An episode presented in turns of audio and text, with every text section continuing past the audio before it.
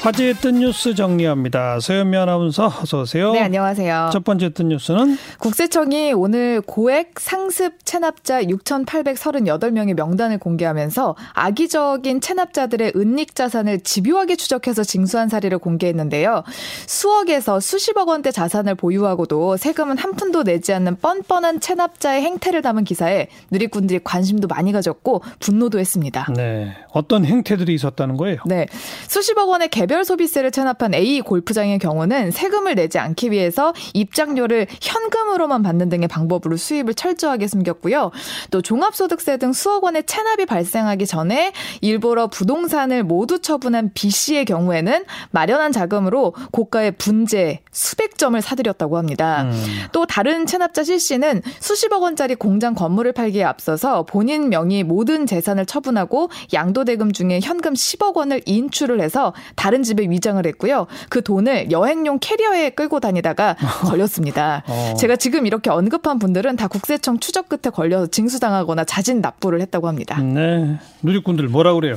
이런 비양심적인 체납자들은 전 재산 다 몰수해서 국고로 환수시켜라. 또 세금 받으러 다니는 공무원들의 행정비 다 청구하세요. 또 골프 치러 골프 치러 다니는 체납자들도 징수해 달라는 얘기 있었고요.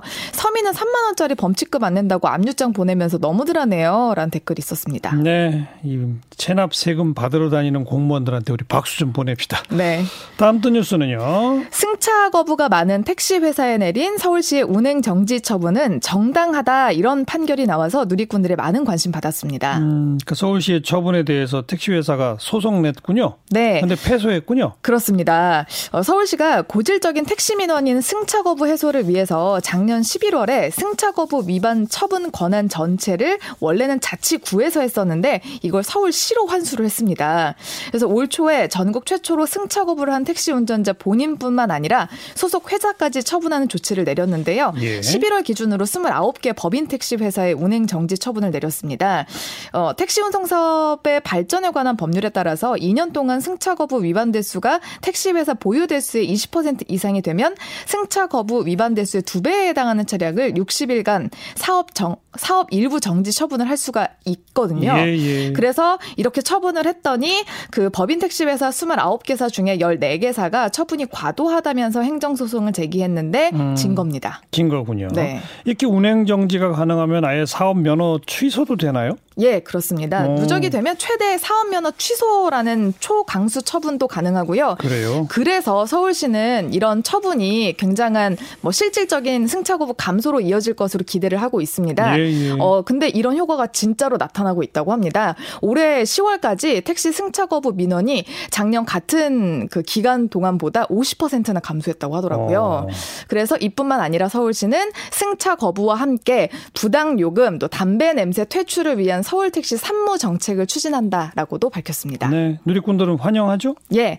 택시가 이 기본만 지키고 친절했어도 타다가 설 자리가 없었을 거다. 승차 거부는 거부대로 하면서 시위하고 정부의 생떼 부리기보다 기본을 지키면 국민들이 돌아온다. 이런 댓글이 있었고요. 그렇죠. 이 뉴스는 서울과 수도권 택시 이야기입니다. 지방 택시는 아무 상관없어요. 담당 공무원과 택시업주는 택시 기사만 탓하지 말고 단, 당신들도 반성하세요. 라면서 변화 반기는 댓글들 많았고요.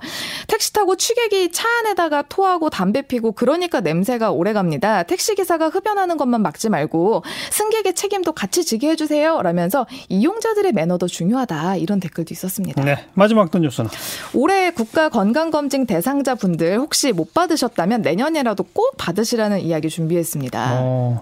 안 받으면 불이익이 있던가요?